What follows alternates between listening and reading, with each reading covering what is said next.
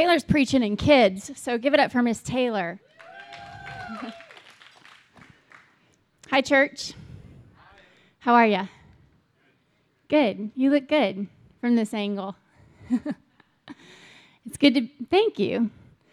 It's good to be with you here today. It is um, just amazing to step into this room. We came into this room this morning and it was empty. And I just was overwhelmed with this sense of, of God moving and of us just being right behind Him so closely, following in, in what He's called us to do, and just overwhelmed by His goodness. I guess that's what I'm trying to say. Just overwhelmed by the goodness of God, despite what may be going on in our personal lives, the struggles that we may be facing, God is still so good. And I just I want you to hear that before we get into this message today, um, just to let that sink into your heart that He is faithful and He is good. So last week I got to preach in kids' church, and that was a ton of fun. They're awesome to preach for because they have so much excitement. They're way more excited than y'all are. so I'm going to need some feedback because last week I got a lot of feedback um, and we'll see if you can keep up with them. But one of the things that we talked about is that knowledge is good. Knowledge can help you pass tests. Knowledge um, it helps you know things and learn things, but wisdom is better. Wisdom is what helps you as you're making life's biggest decisions and even life's little decisions. And the purpose of this series that we're in right now, called Versus, is all about filling ourselves up with wisdom from God's Word. And the purpose of the book of Proverbs, which all of our um, sermons and messages are going to be based from, is to help us apply divine wisdom or God's wisdom to our daily life. Proverbs, I was just talking to my friends Mike and Sherry about this. Proverbs is a gold mine when it comes to our daily lives. It's not just a book um, that's from, you know, a long time ago, hundreds of years ago, that doesn't translate to our lives today. It's literally a guidebook for all parts of our lives. It gives us advice on marriage. It gives us advice on parenting. It talks about how to grow up to become an adult. It has advice on social justice, on good work ethic, on money, on morality. The list goes on and on and on. Proverbs covers it all. Proverbs is like a map with which to make a decision on which path to take. So last week, my mom, she's down here, my beautiful mother, and I were driving home from Washington, D.C. We had gone out to visit my brother. So we're driving home, and we had the choice to take one of two routes. I think you'll be able to see these up here on the screen in a moment if the screen is working. And if it's not, no big deal. Last, um, we could either take the northern route that took us on a turnpike through Pennsylvania, or we could take a southern route that dropped us down into West Virginia for a little bit. As far as miles and time in the car go, they were pretty equal, about the same, you know, six of one, half dozen of the other. But when it comes to scenery and places to stop off for breaks, it's pretty different. On the turnpike, it was just miles and miles and miles of the same concrete highway, right, Mom? Looked the same. And there were these service plazas. I, uh, we had a debate about what those were called, and I wanted to call them um, oases but they were called service plazas, every 50 miles or so. And these service plazas looked exactly the same, and they had pretty much the same places to eat at them also. But if you took the southern route, it was way more unique and scenic. You changed highways a couple of times, and you'd pass through these quaint little towns, these, you know, these towns in the mountains with interesting things to look at. And on a good day, you'd go by a barbecue joint that was um, smoking their own barbecue, and you'd stop off for ribs and iced tea, which we did not do, and I'm still regretting regretting that today. Next time. Okay. So I've taken both of these routes, the northern route and the southern route, very uh, several times in my life. My brother's lived out there for 15 years. I've driven out there many times. Various reasons for taking the northern route or the southern route. But in the last few years, this technology has come into our travels called Google Maps. Okay? Now, which route to take is no longer a guessing game. It's not just throwing a pin on the map and saying which one should we take today, because you can actually see in real time which route is better to take. Raise your hand if you've used Google Maps. Almost everyone.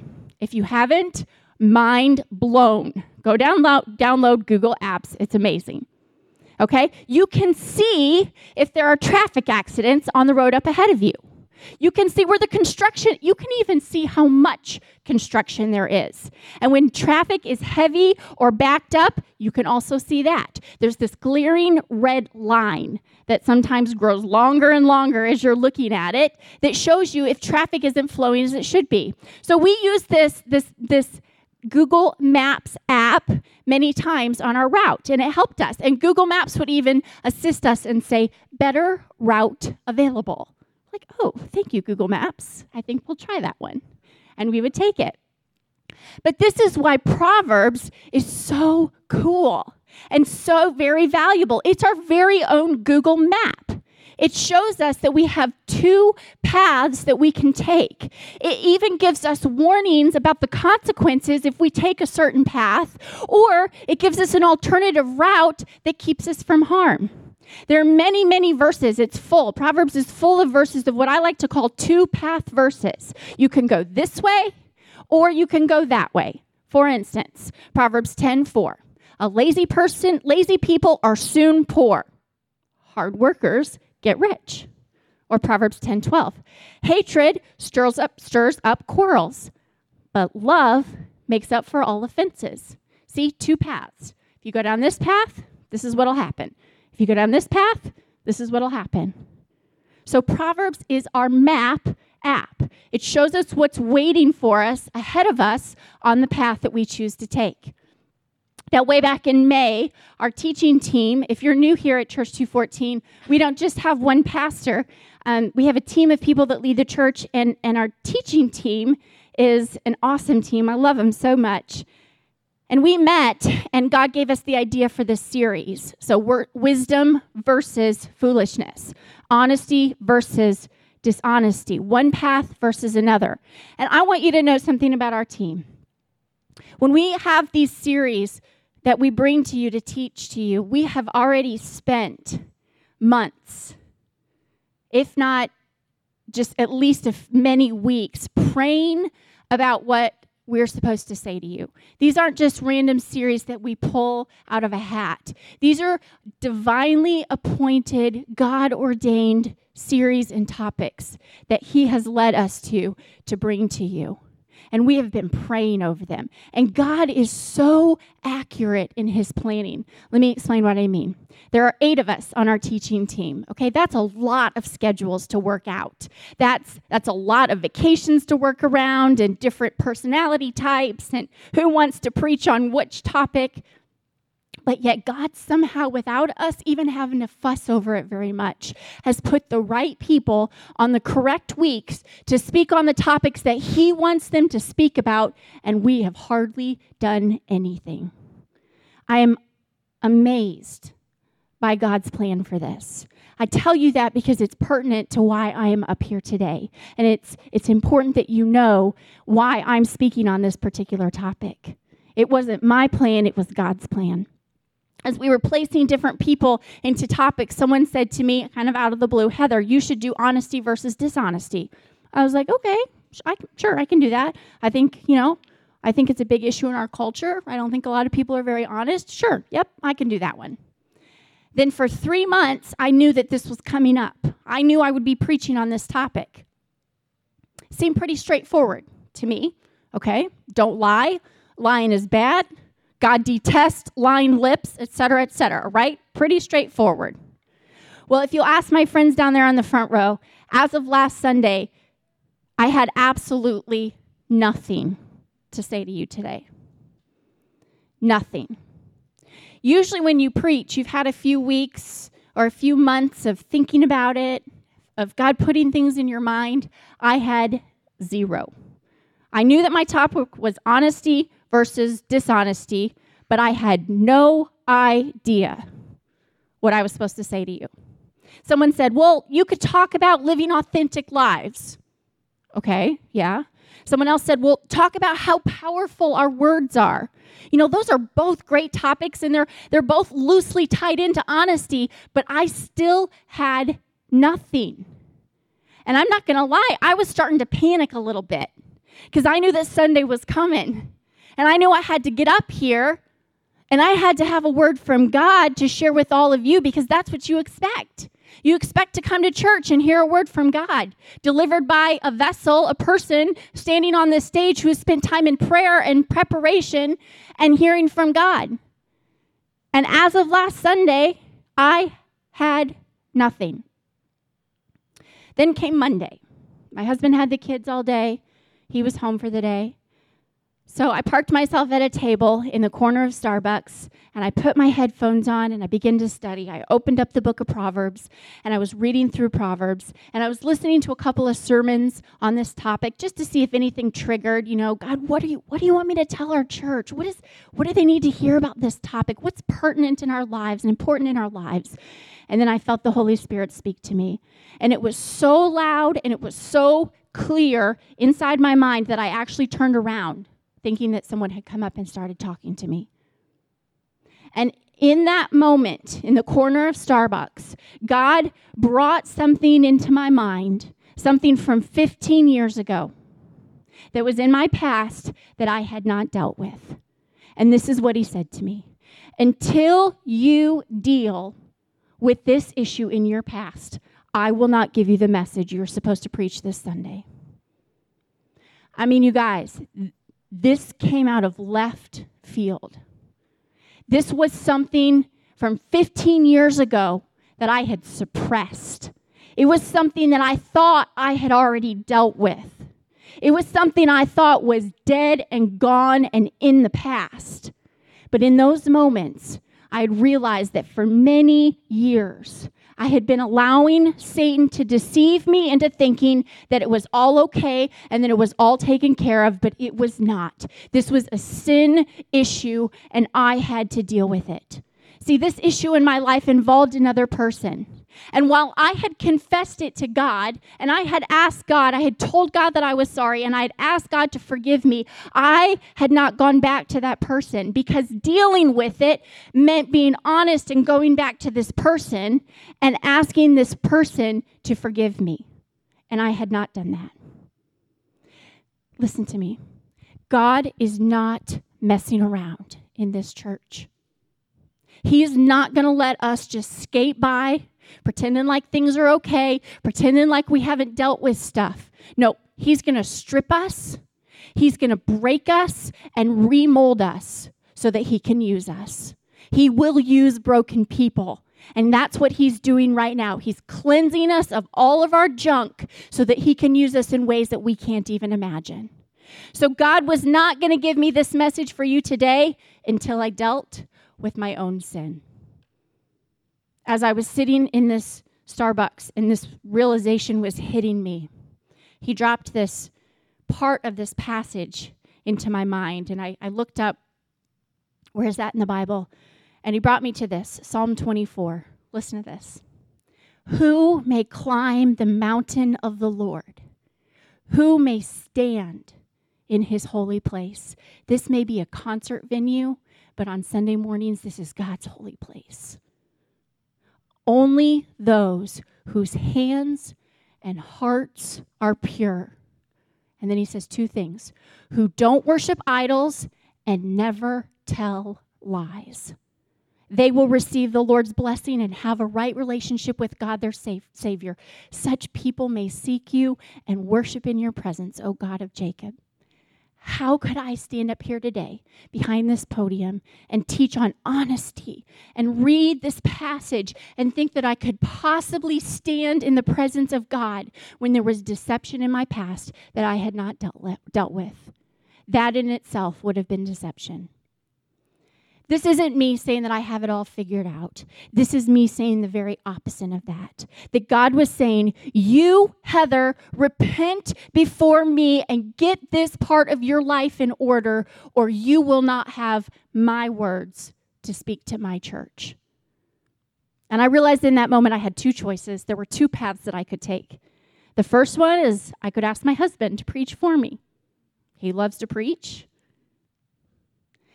And I could ignore the voice of God and I could carry on being deceived by the devil that everything was okay in my heart. Or I could confess, repent, and deal with the thing in my heart that was causing a roadblock to what God had called me to do. Let me tell you something. I could not get out of that Starbucks fast enough. I was gathering all my stuff up. I drove home. Thankfully, my husband and my kids were just leaving, so the house was quiet. Thank the Lord for that because what was about to happen was not pretty. I locked myself in my bedroom. I'm not making this up, people. This just happened this past Monday. I fell on my face, sobbing before the Lord, and I began to deal with my sin. Wrecked me. Listen, repentance brings joy, so much joy. But first, it brings a sorrow and a pain that feels crushing. Jesus took our sin on the cross, and there is hope and redemption and forgiveness, but that does not mean that you won't feel the pain of your disobedience and your choices. And until you repent of them and ask God to make you whole again, it will hurt like hell. Yes, we repented when we first came to Jesus.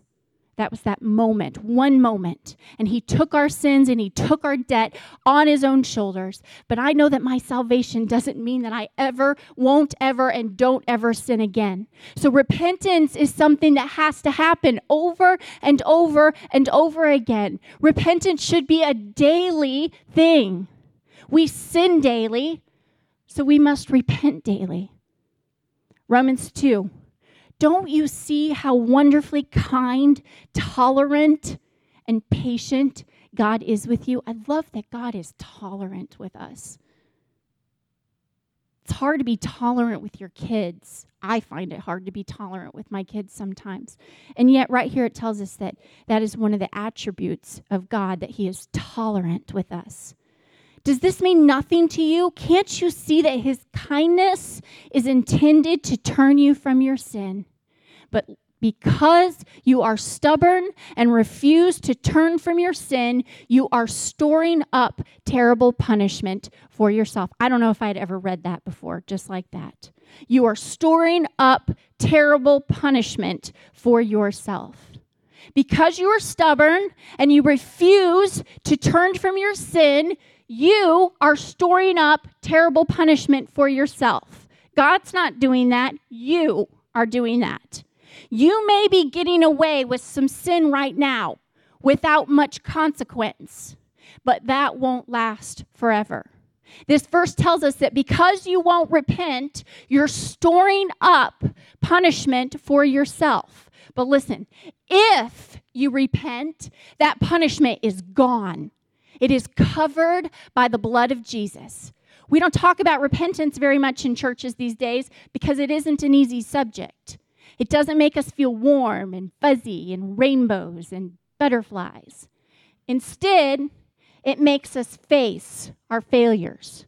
It makes us face our sin. Living a life following Jesus is about hope. It is about love and joy and peace, all of those things, but it is also about obedience and repentance. And those are daily things. But I want you to hear about God's unmatchless grace for us, this thing called grace, because that part might have made you feel hopeless. And I don't want you to feel hopeless. 2 Peter 3 8. But you must not forget this one thing, dear friends.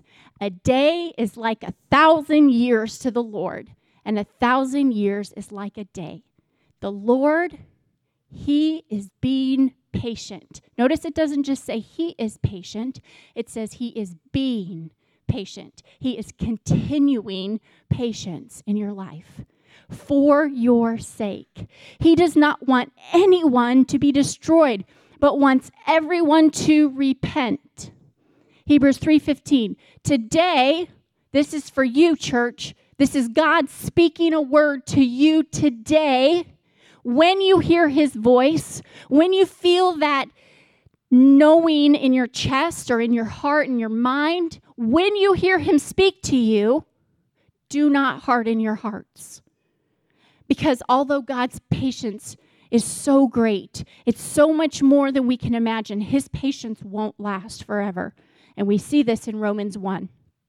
But God shows his anger from heaven against all sinful, wicked people who suppress the truth by their own wickedness, who push down truth because of their own sin.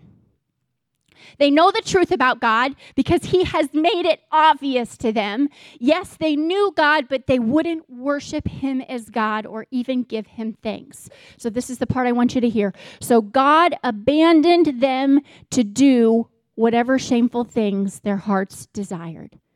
God abandoned them after a certain point. Now, remember, a day is like a thousand years. The Lord is being patient with you. He desires that no one should be destroyed, that no one should perish. That is the heart of God.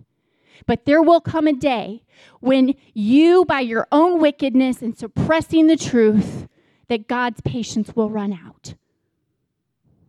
He has made a way for that not to happen but it is up to you. There will come a time where if you don't repent, although you have heard the truth, that your heart will be hardened and that God will abandon you to your own ways. This is why repentance is something that we absolutely must talk about. This is why we must confront the sin in our lives and there is complete forgiveness when we repent. He takes our shame, He takes our guilt, and He doesn't hold us accountable for those things that we repent of. But we have to confess and we have to repent. And so, Monday, as I lay on my floor doing this very thing, I felt like my insides were being crushed. I could relate to King David because he had some of those similar feelings. In Psalm 32, he says, Oh, what joy for those whose disobedience is forgiven, whose sin is put out of sight. Yes, what joy for those whose record the Lord has cleared of guilt, whose lives are lived in complete honesty. Do you see a pattern here? When I refused to confess my sin, my body wasted away and I groaned all day long. Day and night, your hand of discipline was heavy on me. My strength evaporated like water in the summer heat. Finally, I confessed all of my sin to you and I stopped trying to hide my guilt. I said to myself, I will confess my rebellion to the Lord and you forgave me. All of my guilt is gone. And listen to this. Therefore, let all the godly people pray to you while there is still time, that they may not drown in the floodwaters of judgment. For you are my hiding place. You protect me from trouble. You surround me with songs of victory. The Lord says, This is so cool, you guys. I'm geeking out up here. I will guide you along the best path for your life. Confession and repentance. And the Lord takes you down the right path. So here's what I know this word is for you today. It is a word from the Lord that He would not give me until I dealt with my own sin. And I believe today that God is going to use this word to set some people free because it is time for freedom. It is time for you to stop being deceived by the enemy. It is time for you to stop believing that the lies you are telling yourself, the lies you are telling others, and the lies that Satan is telling you are okay. It's time to face what's buried down deep inside of you, maybe suppressed, forgotten about. Maybe you don't realize that you haven't dealt with something, or maybe you do, and you know what that is. And I don't think that my words can change you. I don't even think giving you a list of verses can change you. I know that only the power of the Holy Spirit moving in this place and moving in your life can do that. So, right now, what I'm going to do is I'm going to pray because I got some more stuff to say. But right now, we need the power of the Holy Spirit to come into this place and to start changing your hearts so that your hearts aren't hardened by your own sin. Jesus, we love you and we thank you for being in this place today. God, and I am so humbled that you care enough about me to bring me to the point of having to fall on my face and confess my own sin so that I could stand up here to today and deliver your words. And right now, Holy Spirit, we pray that you would be in this place and do what only you can do, which is begin to work on people's hearts and souls as they hear my words and as you begin to convict and break so that you can remold them and use them, God. Jesus, we are just asking you to be here with us, to do a work in people's lives, so that freedom, that freedom today will be what we walk out with. We love you, Jesus, and we pray all these things in Jesus' name. So, our topic, that was just the beginning. Our topic is about honesty versus dishonesty. But I believe that it had to start with repentance. Because being honest with yourself and honest with the Lord about what sin in your own life is keeping hold of you is where we had to start. So the book of Proverbs has 68 verses on honesty versus dis- honesty or dishonesty. I know because I counted them all. Honesty isn't just about truth telling, it's about truth living. This is really a straightforward issue. There are only two paths on this one it's either honest or it's dishonest. You're either being truthful or you're being untruthful. There is no gray. Even a little lie is still a lie. Even a little deception is still deception. Studies show us that the majority of people lie 13 times per week. I actually thought that was kind of low. I don't I get maybe that shows how I feel about humanity, but most people don't even know or realize that they're lying. It has become so normal. It's habitual. It's become the norm.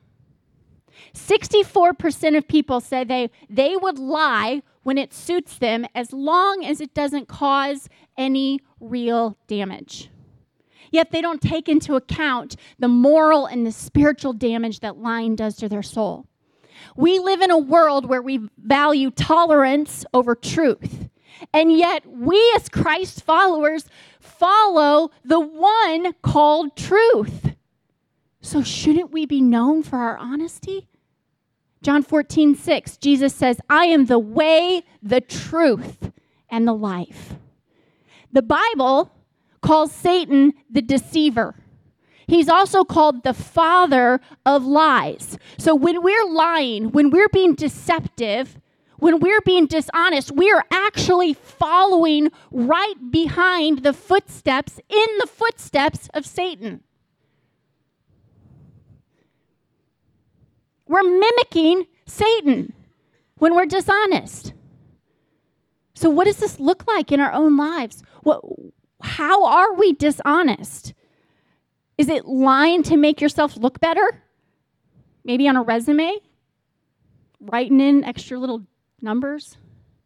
Is it fudging the numbers a little bit on your taxes or not reporting certain income? Or maybe it's finding a loophole that helps you out. It's not quite ethical, but you're not going to get in trouble if you get caught, so you go ahead and do it. Maybe it's keeping something from your spouse. You may not be saying the words coming out of your mouth as a lie, but deception is the same thing. Not saying something can just as easily be a lie. Here's a good one. How about over dramatizing situations? Making things appear worse than they are. That's dishonesty. How about playing the victim? Wanting people to always feel sorry for you that's deception. Are you honest at work? Even if you're the only one, there aren't a lot of honest people today. Maybe you're the only one at your job. But deception and lying can take on many different forms, and, and it can look different for everybody. We'd be here all day if we talked about all the ways um, that you can be dishonest. We would literally be here all day, and everyone would have a different story, okay? But you know what those areas are in your life. You don't need me up here pointing them out to you. That's the Holy Spirit's job. but you have to be in a place to listen to what he's saying to you. Dishonesty will wreck marriages, it'll cause you to lose your job, it destroys friendships, but most of all, it breaks the heart of your Heavenly Father. The point is, we need to make honesty a rhythm in our life. We need to make it as natural as breathing in and breathing out. That when we're tempted to be dishonest in any sort of way, in a deceptive way, lying with our words, cheating on our taxes, stretching the truth, whatever that looks like, it feels foreign and we reject it.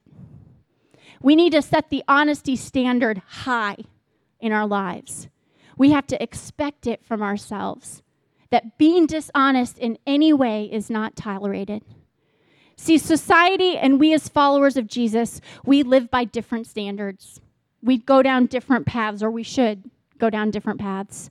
Society says that what you need to say to get your, yourself further down the road to success is normal. Whatever you need to say, say it, get yourself success. Followers of Jesus say that truth is the norm.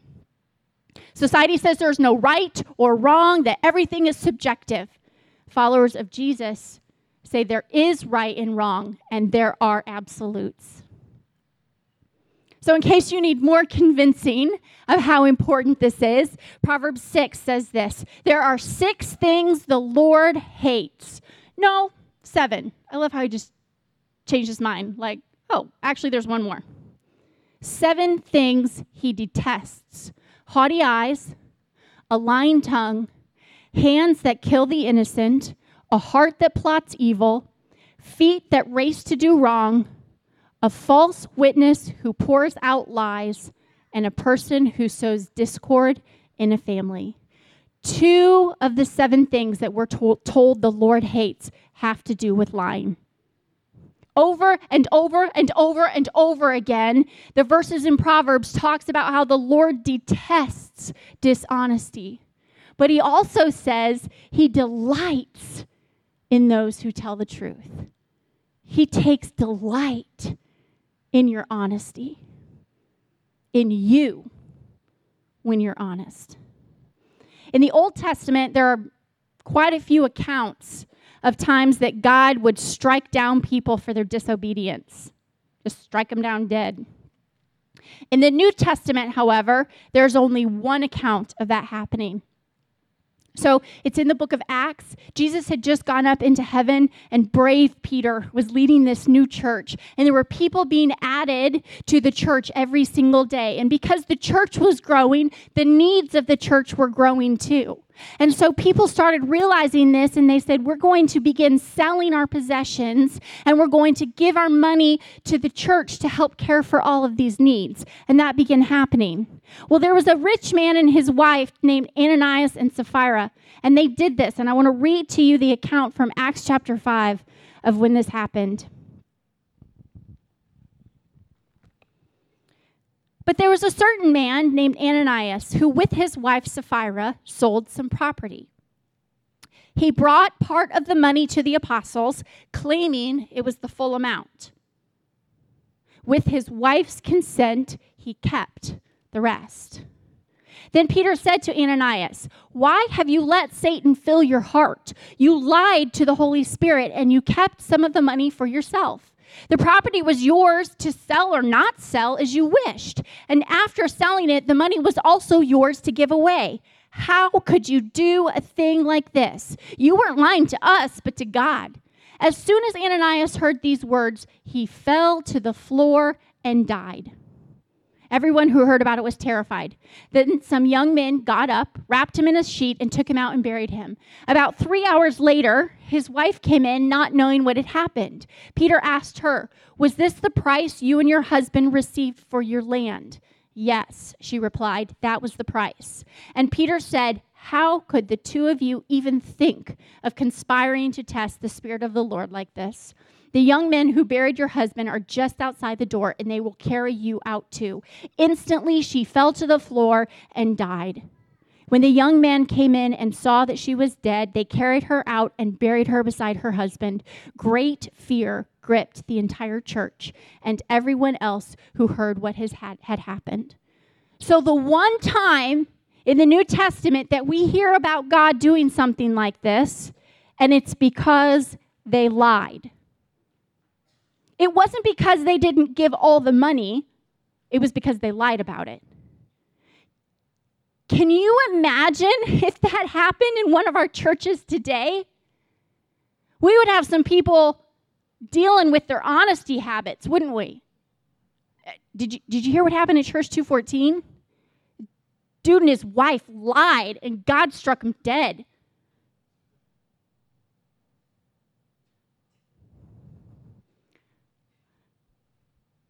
I mean, it makes you think, right?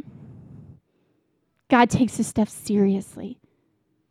Says he detests lips that lie. But this message isn't meant to leave you feeling guilty or shamed, it's to bring you freedom. It's to cause you to face the deception, whatever it is, that may have taken over your life, to deal with it, to repent, and to begin living a life pursuing truth. This thing called honesty, it's an easy one to justify away.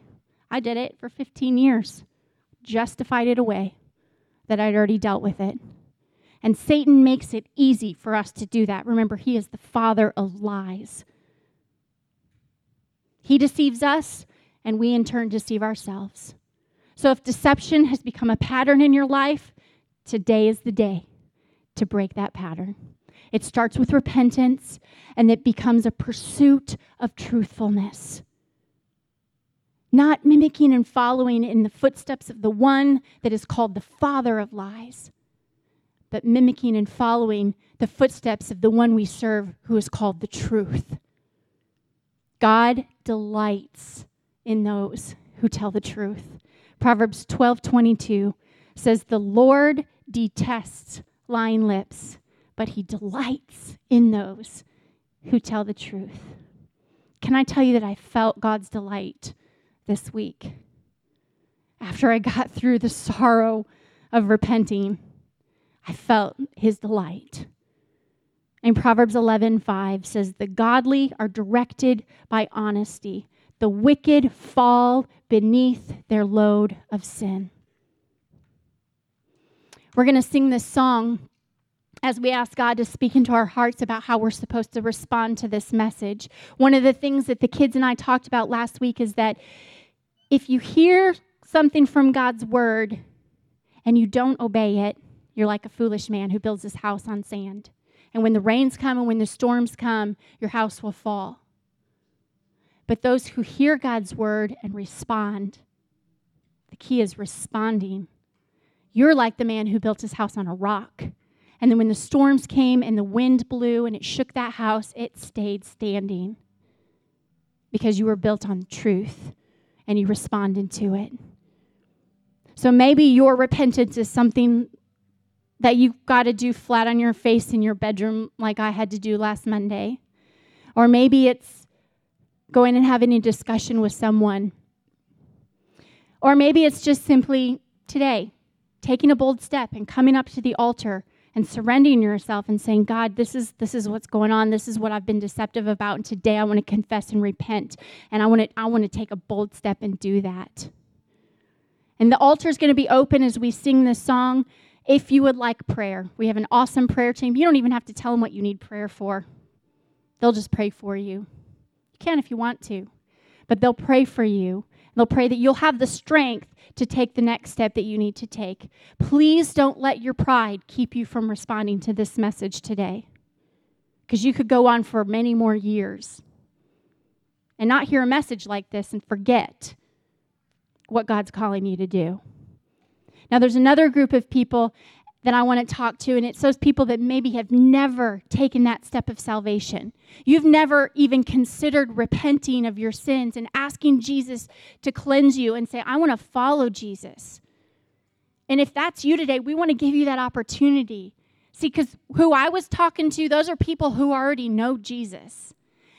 But they had a point in their life where they confessed their sin, a moment where they knelt before Jesus and they said, Jesus, I know I am a sinner. I know I'm messed up. And if you were to look at my past, I don't think you would even want me. But you know what?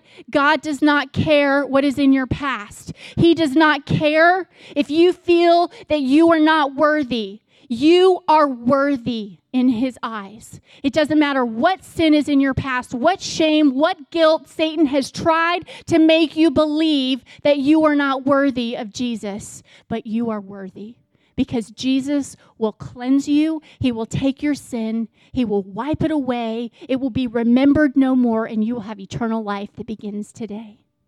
And so, if that's you and you've never had that moment, you've never taken that moment to say, okay, God, I get it. I can't do this on my own. I need a Savior.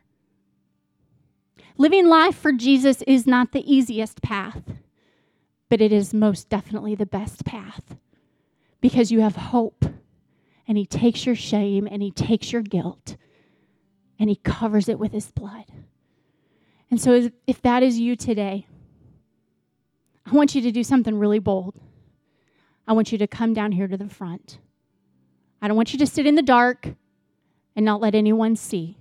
I want you to stand up on your feet when we sing this song and come down here to the front. And I want you to tell someone, Today I choose Jesus. And we will pray for you.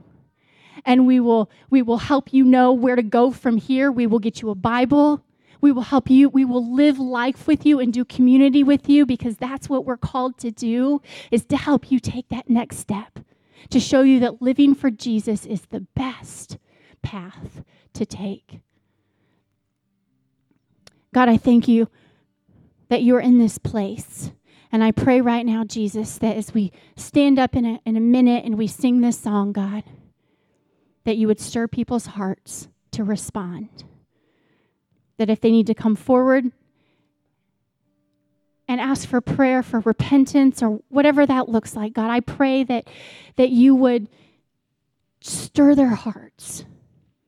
That they would know that this is their time, that freedom starts today and if there's someone sitting there who doesn't know you, they cannot say for sure that they have a relationship with you, that today would be their birth date, that today would be the day when they choose Jesus.